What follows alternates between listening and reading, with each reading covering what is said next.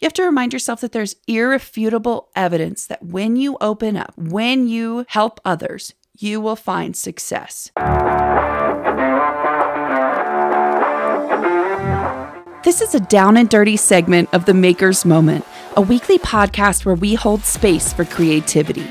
Every Thursday, we take a look in the mirror, ask ourselves important questions, and investigate that one thing that we all can work on as we go on our artistic journey. My name is Lee Schultes, and I know that in every person there is an artist waiting to be rediscovered.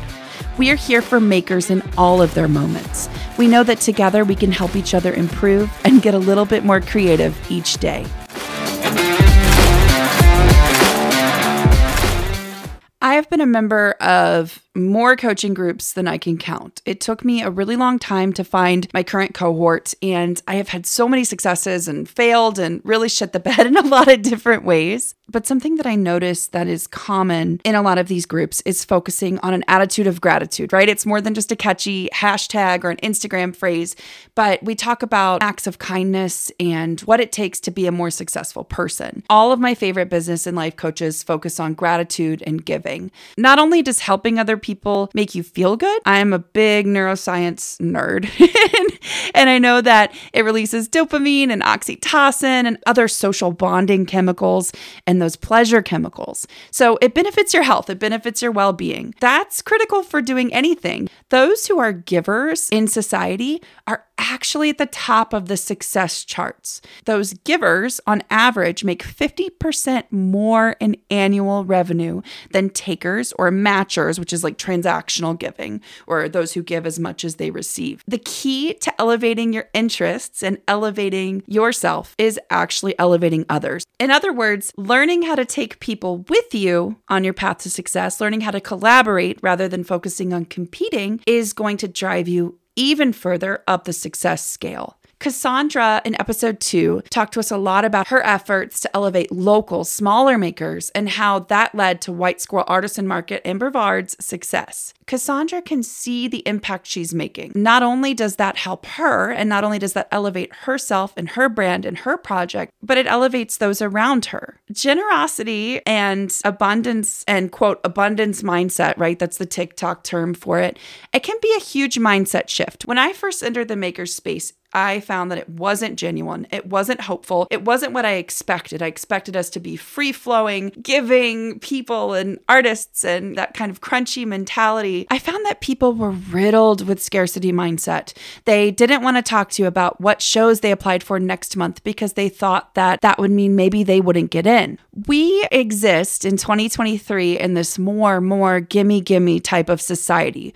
We like refined sugar. We like our wines extracted it's kind of this refined sugar and processed foods mentality. We are consumers. We are conditioned to seek luxury, enjoyment, security. And none of those things are necessarily bad, but when they take over and become primary focus, it can become pretty toxic. The world's resources are not finite. The world is full of infinite resources. Not only is money a resource, but time is a resource, experience is a resource, talent is a resource. It's not this me versus them mentality, even if you're doing the same thing. Competition happens at the bottom, collaboration happens at the top. When you give, you find purpose. With purpose becomes impact, and with impact is infinite monetization. it's not the other way around. It can be really scary. I speak from experience, but you have to remind yourself when you find yourself getting into this vortex of scarcity and negativity and not wanting to give, you have to remind yourself that there's irrefutable evidence that when you open up, when you help others, you will find success. Changing one life is enough. You only need a thousand super fans on a podcast to make a million dollars. That is an actual fact. 1,000 people are all that you have to reach out of the billions in the world. Okay, 1,000 people. So all this is great, right? but it doesn't mean anything if I don't give you any tools to take it out and apply it to your business, apply it to your art. The easiest way to start giving is to become a resource. It's not going to cost you money, but it does cost you time. This week, I want you to take a look at the community around you. Now, that can include your virtual community, that can include Facebook or all of your different online communities. But take a look, like Cassandra said, take a look around you and assess the strengths and the weaknesses of the community. Maybe not weaknesses, let's term it as needs. Assess the strengths and the needs of the community around you.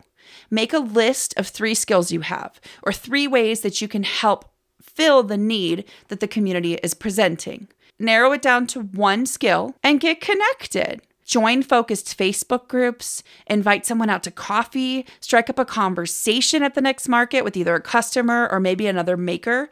Listening makes people feel valued. It builds trust, it builds confidence, it builds your brand, and then it builds your business. A lot of people focus on sales, but they don't focus on the things from the ground up, the foundations that build a successful and healthy business. Bottom line clients and customers buy from who they like, they trust, and they admire. Establishing yourself as an expert of your thing in your community is as simple as making somebody feel seen and making them feel heard.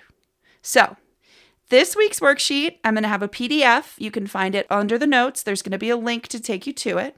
And it really breaks this down. It gives you a place to list out your skills, list out your strengths. It has some questions for you to ask about the community around you. Let me know either in the show notes or you can send me an email at the makers moment podcast. So the makers, M A K E R S, moment podcast at gmail.com. I'm going to start featuring your questions and your experiences and your stories at the end of these segments. Next week, we are going to talk with Jessica of Strong Mama Metals. She has an inspiring story that will help you see that with giving, with elevating your community, you're really going to make a life possible for yourself that you never thought could happen.